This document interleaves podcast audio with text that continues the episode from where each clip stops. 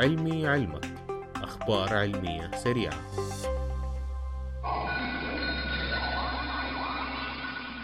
أهلا ومرحبا بكم. في آخر حلقة لسنة 2014 أشرنا المشروع الإمارات لإطلاق مسبار لكوكب المريخ. ومن أسبوع تقريبا أطلق صاحب السمو الشيخ محمد بن راشد مبادرة للشباب لإطلاق اسم يليق بأول مسبار عربي للمريخ في تويتر. عبر هاشتاج مسبار المريخ اللي ممكن تشاركوا فيه وتقترحوا أسماء مميزة لهذا المسبار. بهذه المناسبة نعتقد أن الوقت مناسب أننا نتكلم أكثر عن وكالة الإمارات للفضاء. وكالة الإمارات للفضاء تعتبر هيئة مستقلة ماليا إداريا وقانونيا أنشئت بقرار من صاحب السمو الشيخ خليفة بن زايد آل نهيان لتحقيق رؤية دولة الإمارات العربية المتحدة للقيام بنقلة نوعية في الاقتصاد وتحويله إلى اقتصاد معرفي قائم على الإنتاج والاستخدام الفعال للمعرفة من قبل المؤسسات والأفراد. والنقطة دي جدا مهمة لأنه الاقتصاد في المستقبل ما راح يعتمد على ذهب أو بترول لكن راح يعتمد على المعرفة بشكل أكبر. فياريت يكون عندنا اهتمام أكبر بالتعليم والمدارس والمخرجات العلمية لأنها راح تحدد مكانتنا في العالم في المستقبل القريب جدا. ونرجع لوكالة الإمارات للفضاء اللي راح تعتمد بالمقام الأول على شباب الوطن للنهوض بالقطاع الفضائي. وحتعمل وكالة الفضاء على وجود منصة علمية وتدريبية لتأهيل وتطوير الشباب عن طريق دورات تخصصية داخل الإمارات أو خارجها عن طريق الشراكات الاستراتيجية.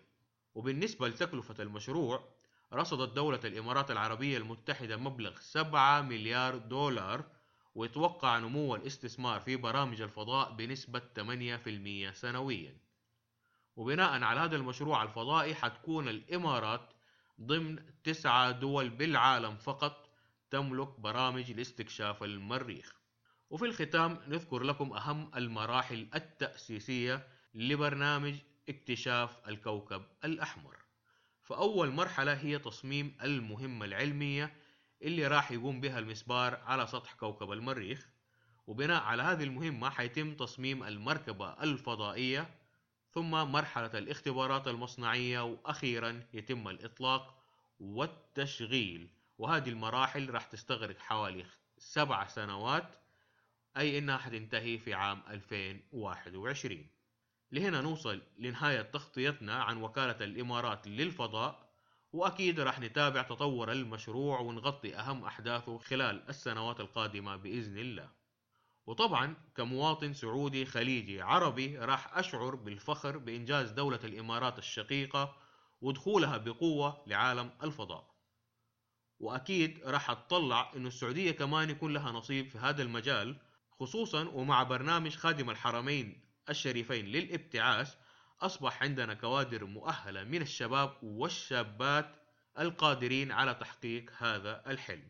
عشان كده ومن خلال برنامج علمي علمك أرجو من والدنا الملك سلمان بن عبد العزيز آل سعود حفظه الله إنه ينقل المملكة العربية السعودية إلى عصر الفضاء خصوصا وإنه إنشاء وكالة للفضاء ما عاد ترف لكنه ضرورة ملحة راح يضع المملكة العربية السعودية على خارطة الدول المتقدمة.